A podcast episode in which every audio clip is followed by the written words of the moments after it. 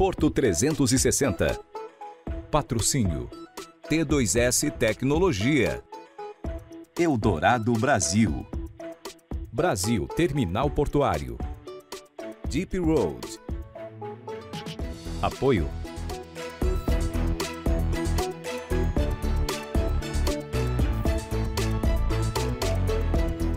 Apoio institucional.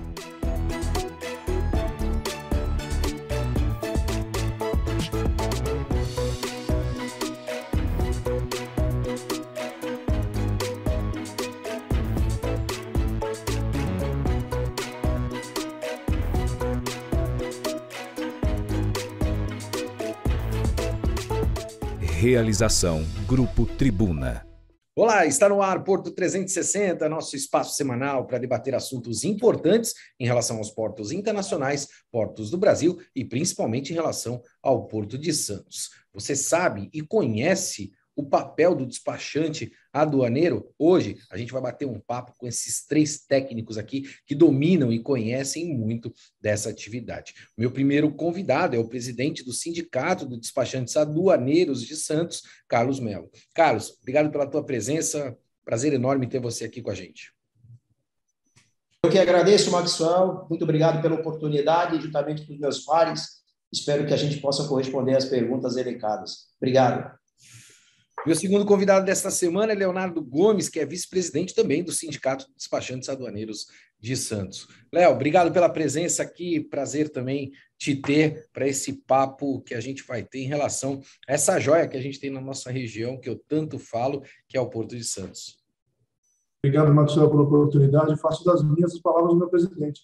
Espero que a gente possa contribuir aí para que faça um programa que possa ajudar a todos. Obrigado pela oportunidade. Para finalizar, vou convidar também para esse bate-papo Marcelo Medeiros, que é segundo secretário do Sindicato dos Despachantes Aduaneiros. Marcelo, obrigado pela tua presença, prazer enorme também de ter aqui junto com a gente. Olá, Maxwell, tudo bem? Tudo bem a todos? Estou aqui à disposição para colaborar e, e, e para desenvolver esse importante programa de comunicação. Quero uh, confessar a vocês, né, e, e, começar esse nosso bate-papo. Eu gosto muito de curiosidade, né? Eu, eu sou uma pessoa do setor portuário, apesar das pessoas imaginarem que eu hoje sou somente apresentador, né, e que nasci apresentador de uma plataforma, de um programa, mas eu exerci uma série de atividades dentro do setor portuário. E uma das atividades que eu exerci foi a atividade de caixeiro, né? Eu era eu era caixeiro lá num passado muito distante, que na verdade era uma pessoa que ficava conferindo carga, né? E quando eu fui ler a história do despachante, eu me deparei com esta termologia também. Então, vou começar pelo Marcelo, se o Marcelo me permitir, né, contar um pouquinho uh, o que é a função de despachante? Como é que surgiu, Marcelo, a, a função de despachante aduaneiro, né? É, e o que era o caixeiro naquela época? É, na realidade, todo, todo o processo né, de comércio sempre houve a necessidade de um intermediário né, para estar tá, é, regularizando a entrada desse produto no país. Né?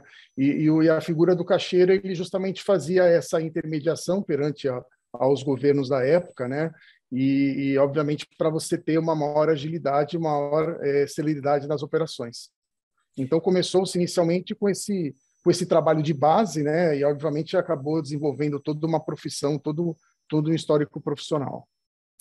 Meu presidente, a gente sabe que é, a, função do despachante aduaneiro é muito importante né, para as nossas transações, principalmente aqui de comércio uh, exterior, dentro do nosso país. E, e, eu indo buscar um pouquinho da história, né, voltando um pouquinho nessa questão também, eu percebi que a, a função do despachante aduaneiro começou por essa atividade de caixeiro, que na verdade ele iria tratar dos interesses de quem naquela época, muito tempo atrás, importava uh, produtos. Né? Mas de onde surgiu, presidente? A, a, termologia, né? Despachante aduaneiro. Por que despachante aduaneiro?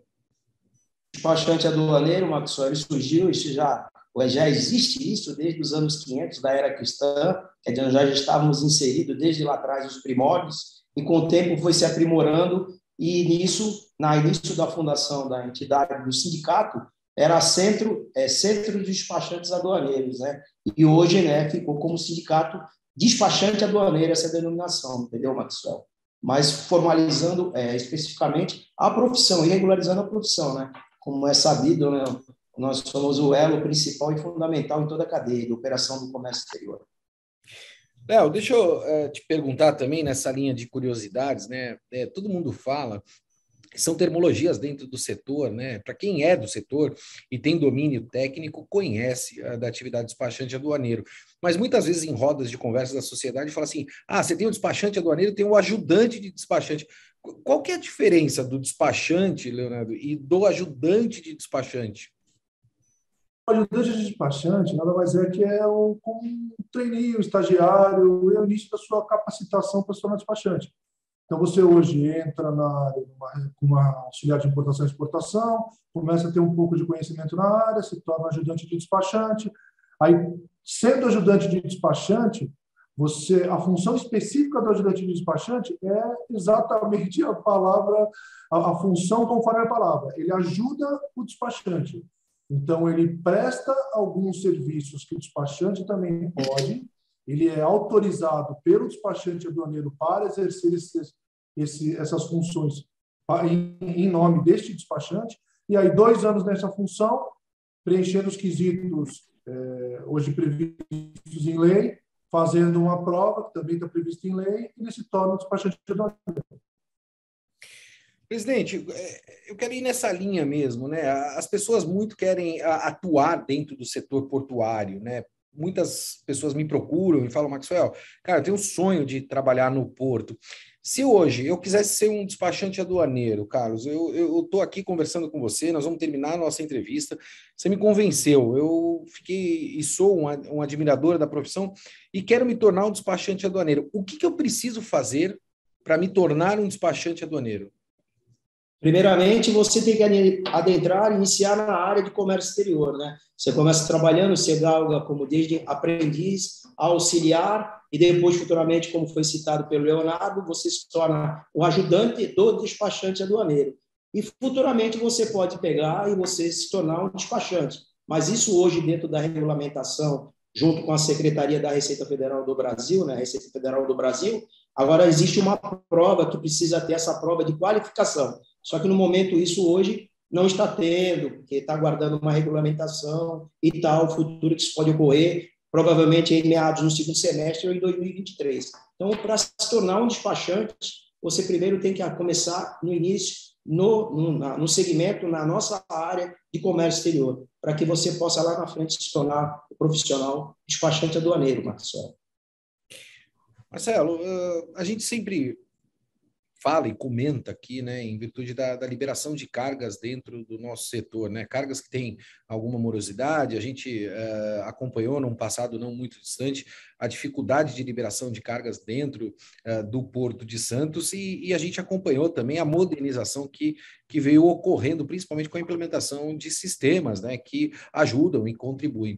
O portal único, né, ele contribuiu para a agilidade do processo de desembaraço de, de cargas no Porto de Santos, Marcelo?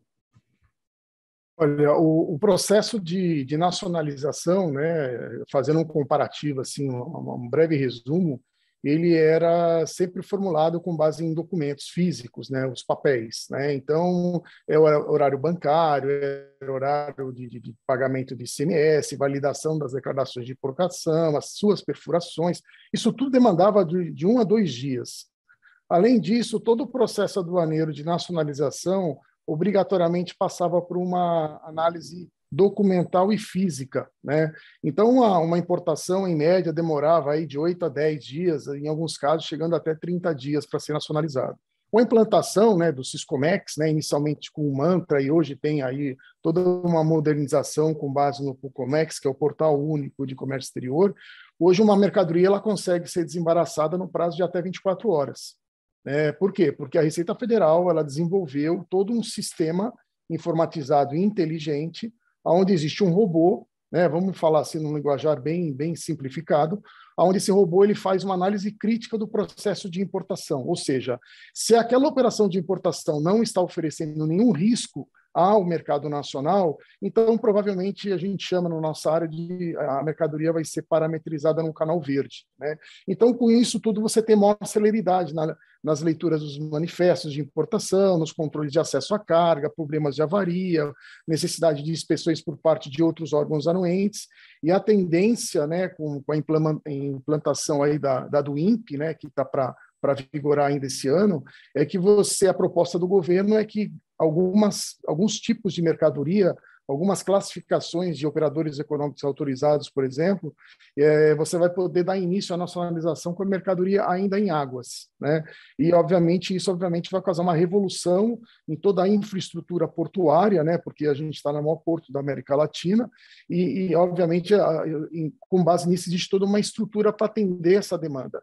Então, a gente vai ter uma mudança na plataforma logística, mas, se atendo à sua pergunta, hoje sim, fazendo uma comparação, os, os níveis de, de, de, de, tempo de espera de mercadorias são assim extremamente céleres, exceto quando tem alguma, alguma greve, algum, algum problema relacionado a, a questões governamentais, né? que aí foge totalmente da regra normal, da regra geral. Leonardo, deixa eu pegar o, o gancho aqui da, das colocações do, do, Marcelo, né? E, ele comentou em relação a, ao canal verde, o canal amarelo e o canal vermelho. Ele falou do canal eh, verde, né? Mas a gente sabe que existem os outros canais. Qual é a diferença de parametrização, né? A gente tem uma audiência é, gigantesca aqui de pessoas que tecnicamente conhecem, óbvio, né? Mas a gente sabe que é, essa para, parametrização, principalmente das cargas, ela impacta diretamente na nacionalização. Qual é a diferença de um canal para outro quando ele é parametrizado em verde, amarelo ou vermelho? Dando andamento ao que o Marcelo falou, esse robô, que nada mais faz que um gerenciamento de risco dessa carga mediante o manifesto de, uma, de marinha mercante, histórico de importações passadas, quando você registra, quando a carga chega, você faz o registro da declaração de importação, ou da DUI, no caso da exportação, esse sistema, esse, esse gerenciador de risco, vai por um, é, faz uma análise, identifica se ele pode ser canal amarelo, vermelho ou verde. Verde diz o seguinte: carga realmente foi manifestada da forma correta, o histórico do importador ou do exportador é um histórico bom, então em 24 horas essa carga está liberada. Amarelo, existe uma exigência de análise documental. Então, o sistema é, canaliza este processo para um auditor fiscal, no qual vai fazer toda a análise documental da carga, e se porventura, dentro da documentação, ele identificar algo que não corresponda à, à legislação, ele pode solicitar que essa carga vá para a conferência física. Mas o canal amarelo, ele simplesmente, a, a definição específica dele é a análise documental. Existe o canal vermelho, que aí é análise documental e física, então esse sistema designa esse, esse mesmo processo com o fiscal, no qual vai fazer análise documental e física da carga, para comparar se o que está sendo manifestado é igual ao que está sendo importado. E a gente tem um outro que você acabou mencionando, que é o, digamos assim, é o pesadelo de qualquer despachante aduaneiro, de qualquer importador, que se chama canal cinza. É. Esse é quando é, o importador tem alguma, alguma denúncia, ou existe alguma fraude já previamente feita por esse importador, ou a manifestação da carga foi feita errada, ou com valores é, que não condizem com a realidade, ferem ao mercado interno. E aí, esse é uma análise muito mais burocrática, muito mais demorada, no qual ele analisa não só a importação, mas toda a negociação e também funciona mais ou menos assim. Espero ter, ter, ter respondido a pergunta. Claro, claro, claro, não tenha dúvida disso. É, deixa eu trazer uma análise aqui, uma reflexão, e eu queria a opinião dos três. Vou começar pelo, pelo nosso presidente, né? E depois a gente estende isso também para o Leonardo e, e para o Marcelo.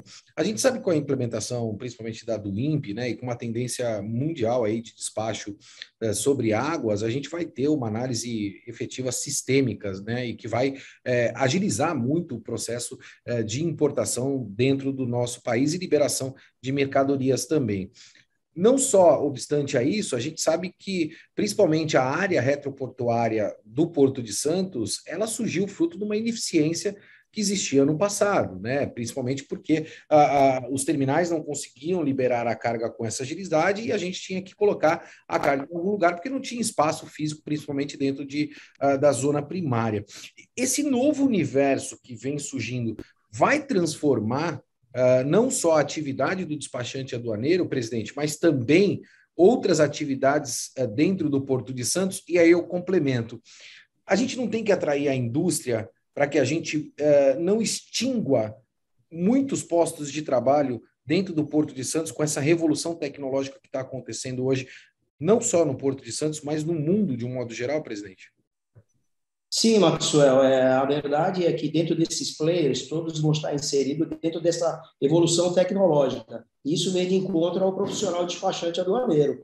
Ele vai, estar, vai precisar estar mais qualificado, mais aprimorado para essas mudanças. Estamos inseridos e a tendência é que toda essa cadeia esteja inserida para poder dar maior celeridade na liberação das mercadorias. Isso, na verdade, que essa questão dos embaraços sobre águas já existe já em outros portos em outros países chegou para o Brasil e provavelmente isso vai abrilhantar ainda mais o processo de liberação.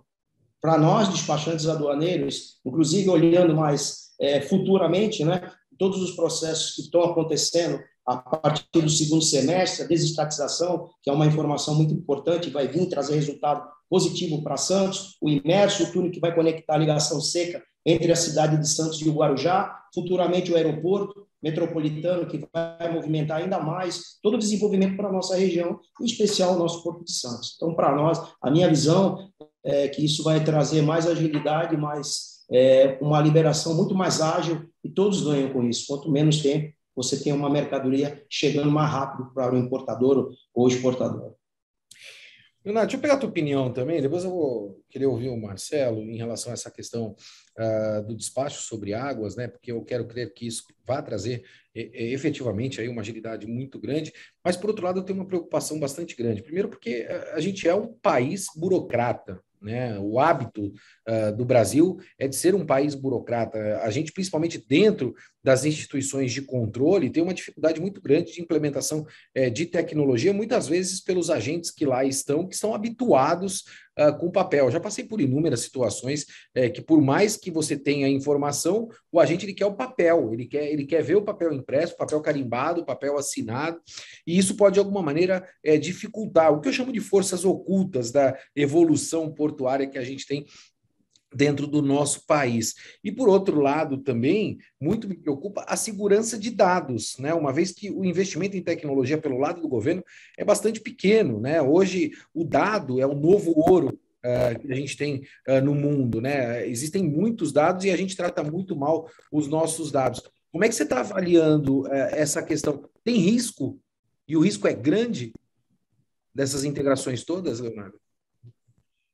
Grande. Porque o que acontece? Eu não sei se você tem até um conhecimento que a Receita Federal está sendo vinculado, a gente ainda não tem uma, uma, um histórico, então eu estou te colocando uma informação que nós recebemos, mas não sabemos o histórico ainda se procede ou não. Ainda estamos analisando, tá? Mas é, está havendo uma, uma conversa paralela, na qual parece que a Receita Federal tem, autorizou o CERPRO a divulgar informações tanto de, de operadores é, e uma série de informações aí relacionadas a que a, que a Receita Federal detém. E a desculpa, a NPD ela está em cima, até recentemente mandou uma nota que está analisando, vai identificar tá, qual foi realmente essa autorização e se não difere ou não a, a lei de proteção de dados. Então, que, que eu posso dizer sobre isso, Marcos? Anteriormente, até no final do ano passado, nós tínhamos uma planilha publicada pela Receita Federal, no qual passava, principalmente na área de importação e exportação, todas, praticamente todas as informações. Então, ao meu crer, já feria a lei de proteção de dados, porque você tinha origem, destino, quem exportou, quem importou, qual era a mercadoria, classificação fiscal. Para mim, não deixa de ser um segredo industrial e isso estava sendo divulgado abertamente para qualquer um que entrasse na, na, no site da Receita pudesse ter acesso a essa informação. Então, isso acredito que eles viram, acabaram retendo, é, tirando do ar, só que agora a gente acabou entendendo o que está acontecendo com relação a essa abertura do, que eles deram ao certo para vender essas informações e o que a, a NPD vai fazer com relação a isso. É, puxando um pouco, você também complementando um pouco o que o meu presidente tinha falado sobre essa situação de evolução que você também colocou, se você me permite, Maxwell. É, isso é o que estamos enfrentando e é o objetivo desta nova administração do sindicato. A gente precisa acompanhar o nosso associado e a, e a classe do despachante aduaneiro para a evolução que está, sendo, que está acontecendo e que nós temos que passar. Então, antigamente, toda essa a função que nós tínhamos, que o Marcelo muito bem colocou, de papel, levar papel, documento na mão de, de, de um determinado órgão, pagamento no, na boca do caixa, isso, tá, isso já evoluiu. Da época que nós conhecemos o despachante aduaneiro para hoje, já tem uma grande evolução. E a nossa função também está passando por essa evolução. Ao invés de nós fazermos todo esse procedimento burocrático no papel, hoje a, a, o objetivo que nós temos hoje como sindicato é trazer o nosso associado para essa evolução de um consultor. Então, é antecipar os problemas, é você conseguir ajudar o seu importador, o seu exportador, a que preencha todos os quesitos necessários para que na hora efetiva que a carga esteja no porto, ela, ela passe da, melhor, mais, da forma mais rápida possível, atendendo a todos os quesitos necessários para os órgãos, órgãos anuentes, Receita Federal, eh, portos, aeroportos, a, lugar, a exigência que houver para que a gente facilite e, e aumente a velocidade ainda mais, tanto da importação da exportação, diminuindo o custo e, consequentemente, diminuindo a inflação. Marcelo, eu queria ouvir a tua opinião também em relação ao que eu comentei do despacho sobre águas. Né? A gente sabe que dentro do, do processo, eu não vou me, me aprofundar aqui em questões de certificado de origem, obrigatoriedade que existia no passado, toda vez que você uh, ia fazer uma determinada importação, mas uh, particularmente falando, eu toda vez quando uh, debato né, a questão do comércio exterior com pessoas do setor, eu entendo que principalmente o papel do despachante aduaneiro, a partir de agora, ou cada vez mais, né, vai ser dar credibilidade ao importador perante a Receita com dados fidedignos daquilo que efetivamente está sendo trazido para dentro do nosso país. E aí queria saber eh, se você concorda com isso também, né, com essa minha visão, ou se eu estou tendo uma visão uh, equivocada desse processo, porque eu tenho definido isso e penso desta maneira, e também ouvir em relação àquilo que eu questionei do despacho sobre águas. Bom, é, o, o, a função do, do, despachante aduaneiro, no, no, processo em si, né, no processo como um todo, é, ele sempre sempre tem que preservar o direito indo de encontro com o que determina a legislação. Tá? Então, primeiro esbarrando nessas questões burocráticas, né, nos papéis, nos documentos, enfim. Isso ainda é necessário e durante um bom período isso vai ainda é, é, ser exigido, porque nós temos uma legislação que é de 66 e ela regulamenta e obriga a apresentação de documentos, determinadas informações, determinados formatos. Então, nosso, primeiro, nosso trabalho inicia a partir do momento que o cliente tem uma intenção de fazer uma importação, seja se a nacionalização vai ser aérea, rodoviária, sobre águas ou não. Naquele documento, naquele, naquele pré-documento que a gente chama de proforma invoice, onde está nascendo um processo, que no mercado interno eu chamaria de pedido de compra, né? É, se aquelas informações elas já, já não espelham o que o próprio regulamento aduaneiro hoje determina, quando for gerar uma documentação, ou quando for dar início a um processo, quando você for customizar a operação, você já começa com informações desencontradas que pode acabar ocasionando o quê? É, o dimensionamento do equipamento a ser utilizado errado, o tipo de aeronave para ser utilizada errada, é, se o produto tem bateria ou não tem, se é, é inflamável, desculpa, ser inflamável, qual é a finalidade do uso, do consumo. Tem produto que você olha, por exemplo, uma seringa, pode ser para uso veterinário, pode ser para uso humano, enfim, é, todos esses detalhes têm que partir de quem? Do profissional que vai fazer o lançamento da declaração de importação ou de, da declaração de exportação. Quando a mercadoria efetivamente é embarcada, e aí você tem aí um transit time, né, tem um tempo de viagem, você tem um aéreo que é um, que é um serviço assim muito dinâmico, né, que a tendência é que cada vez mais se torne mais célebre um processo, você tem dois ou três dias, alguns casos 10 dias, porque o importador quer ter uma economia maior, porque você vai fazendo mais baldeações, a carga vai fazendo mais baldeações, mas nesse trâmite, nesse período, é o que o tempo que você tem para você dar início a toda uma tratativa burocrática que seja via sistema, seja via papel, ela é necessária o correto preenchimento dá celeridade ao processo. Né? Uhum. Então, quando a gente fala assim, ah, nós vamos partir para, para a nacionalização em águas. Né? Se você faz um prévio lançamento de uma declaração de importação com informações erradas, quando a carga chegar no porto e for descarregada, não significa que não vai existir o controle aduaneiro sobre ela. Ou seja, esse container vai passar por um scanner, que hoje isso já acontece, esse container vai ser pesado. Se for identificada qualquer inconsistência ou qualquer inconformidade que fogem às regras estabelecidas nessa, nessa regulamentação, a carga ela vai ser selecionada para inspeção. Né? E aí, é, dentro desse contexto, o que, que vai acontecer? Os terminais, hoje, se você elimina a retroárea, eles não têm capacidade estática para armazenar e dar esse giro de fluxo de carga. Por quê? Digamos que você tem dois ou três berços, dependendo do tamanho do recinto alfandegado, e você tem meia dúzia de gate para saída de carga. Então não adianta eu descarregar aí simultaneamente 2 mil, 3 mil containers, tudo desembaraçado, os terminais com a estrutura que eles têm hoje não vão conseguir dar evasão nesse, nesse volume de carga. Né? Então a gente está caminhando é, para a gente provavelmente rumo a um problema que, que é a nossa plataforma logística de distribuição. Tá? O Porto de Santos, é, você tem bastante conhecimento disso, assim como eram os aeroportos internacionais. Quando teve o boom aí das importações, na era Collor, quando ele derrubou aí a, as alíquotas, quando ele simplificou aí a, a, as legislações aduaneiras, é, o volume de carga foi tamanho que o aeroporto deixava as cargas ao relento. Né, na chuva, no mau tempo, o porto também tinha uma série de dificuldades. Então, é, precisa, sim, é, os, a infraestrutura logística se reinventar. Né? Alguns, é, o, o, Brasil ainda ele é engessado na plataforma rodoviária de logística de distribuição. Isso é algo que precisa ser revisto. Hoje a gente vê muita ferrovia, mas é mais voltada para a parte de granel, para a parte de celulose, para, digamos assim, para as commodities. Para os full containers, que tem aí sim é uma caixa física que precisa ter uma, uma movimentação bem específica, qualquer greve de, de, de, de, caminhoneiro, qualquer paralisação na estrada interrompe todo um processo logístico. Então você imagine o maior porto da América Latina, que teve um movimento recorde em 2020, 2021, perdão, você tem aí uma operação em andamento e, por algum motivo, você tem uma, uma ruptura na cadeia logística e você acaba causando o quê? Um estrangulamento. Qual é a consequência?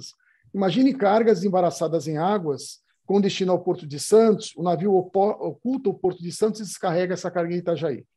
Como é que vai ficar esse processo aduaneiro? Então, quando a gente faz todo um planejamento, nós temos que ter uma visão não só daquilo que vai dar certo, porque nós vamos, estamos aqui para trabalhar e para que dê certo, mas e quando der errado? Nosso sistema aduaneiro de legislação está preparado para aferir esses resultados? Eu concordo. Essa pergunta e, que eu deixo no ar. É, eu concordo e, e, eu participei em certa oportunidade de um evento onde é, foi apresentada a questão da, da do INPE, né, principalmente a questão do despacho sobre águas, com uma perspectiva de uh, canal verde para aproximadamente 94% das cargas que viessem de importação no Porto de Santos, a partir do momento que o, sistema tivesse 100% implementado. E aí eu disse que o nome poderia do projeto ser funil, né, porque a gente vai uh, trazer tudo isso, eu não sei como é que a gente vai escoar, eu acho que vai dar um problema gigantesco. É, a gente não tem acesso ao Porto de Santos, tem um, um acesso né, da Lemoa, que é o Pontilhão, né, que chega ao Porto de Santos, quer dizer, tem uma série de dificuldades aí ao longo do caminho que podem gerar uma série de problemas. E aí eu quero uh, trazer o presidente para essa nossa conversa também. Uh, presidente, com tudo que a gente pontuou até agora, né, o, o, os Porto de Santos tinham tinha um estigma, né? Eu acho que ainda tem, algumas pessoas ainda têm isso em mente, de que uh, aqui a liberação de carga uh, demora muito isso findou, né? A gente conseguiu uh, extinguir esse tipo de, de problema que a gente tinha no passado e principalmente que afetava o custo em virtude do armazenamento, né? Eu falo que a retroárea surgiu da ineficiência, né? Não tinha onde colocar a carga, não dava para nacionalizar de imediato, jogava na retroárea para que aí sim pudesse fazer o, o processo de nacionalização. Como é que está o tempo, presidente? Nós melhoramos ou ainda tem muita coisa para melhorar? Olha, Maxwell, sobre a minha ótica, melhorou bastante, avançou bastante. com toda essa evolução tecnológica, esses novos conceitos de análise, parametrização em conjunto com a Receita Federal, com a própria SPA, hoje a gente pode, posso dizer que o prazo está muito mais sério e mais ágil, mas não nos dias de hoje, porque como é sabido, nós temos a mobilização causando essa por parte da Receita Federal, estamos com mercadoria parada no Porto de Santos, várias empresas automotivas dependendo de insumos, de peças, partes de peças. Ah, hoje, como eu citei agora há pouco, essa evolução tecnológica é muito importante.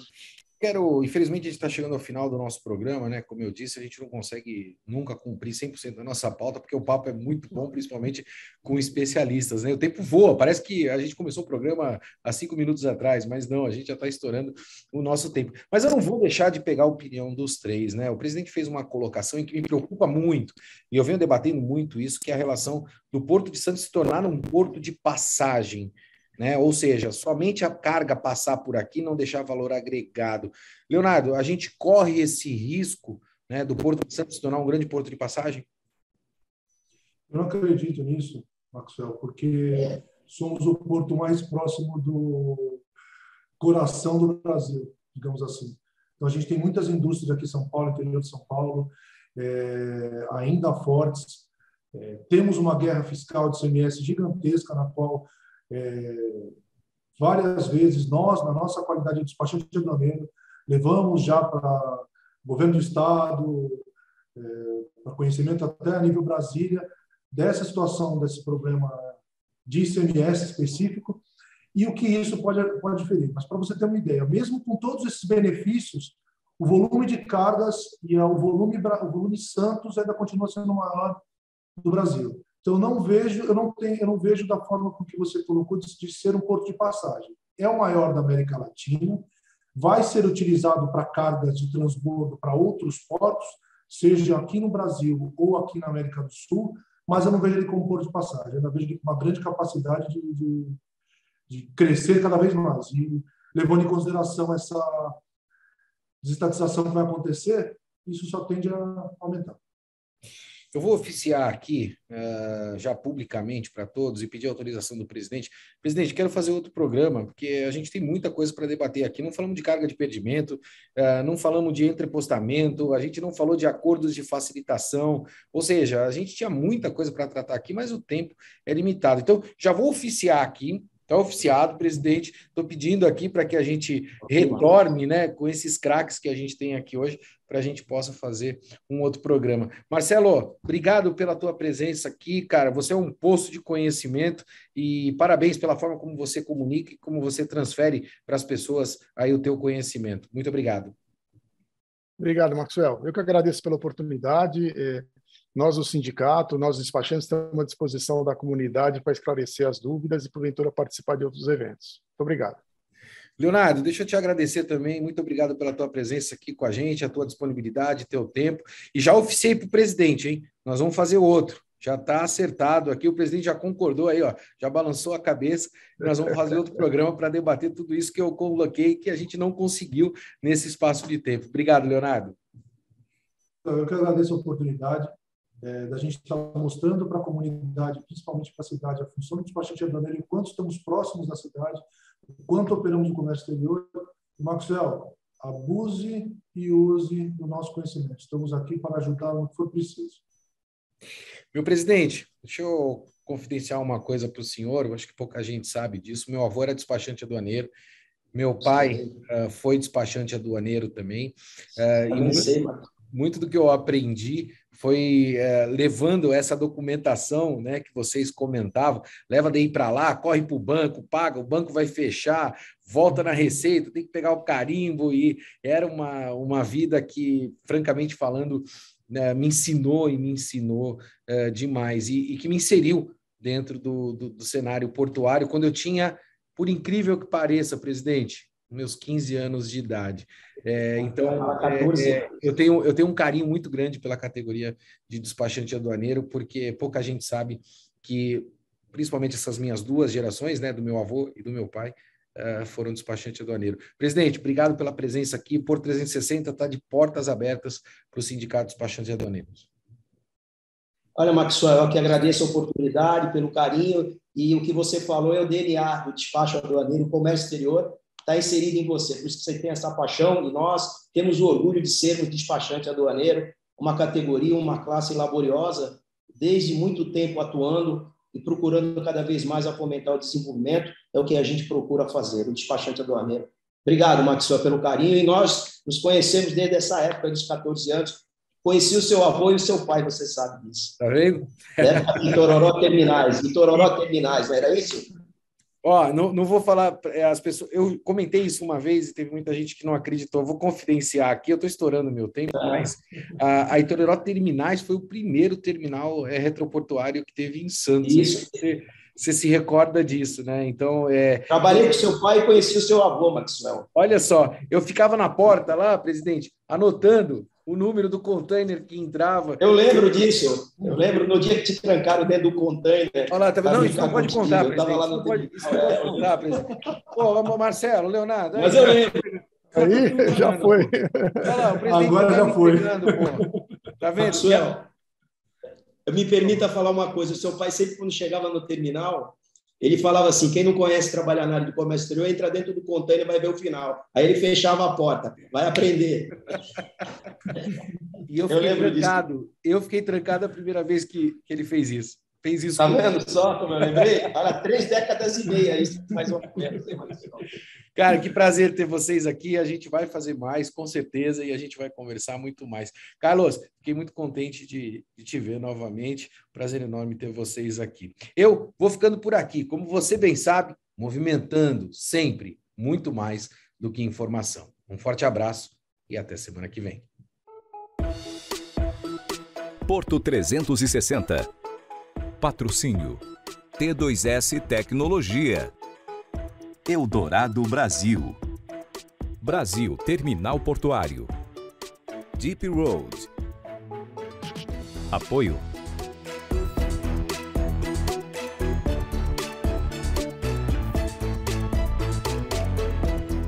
Apoio institucional.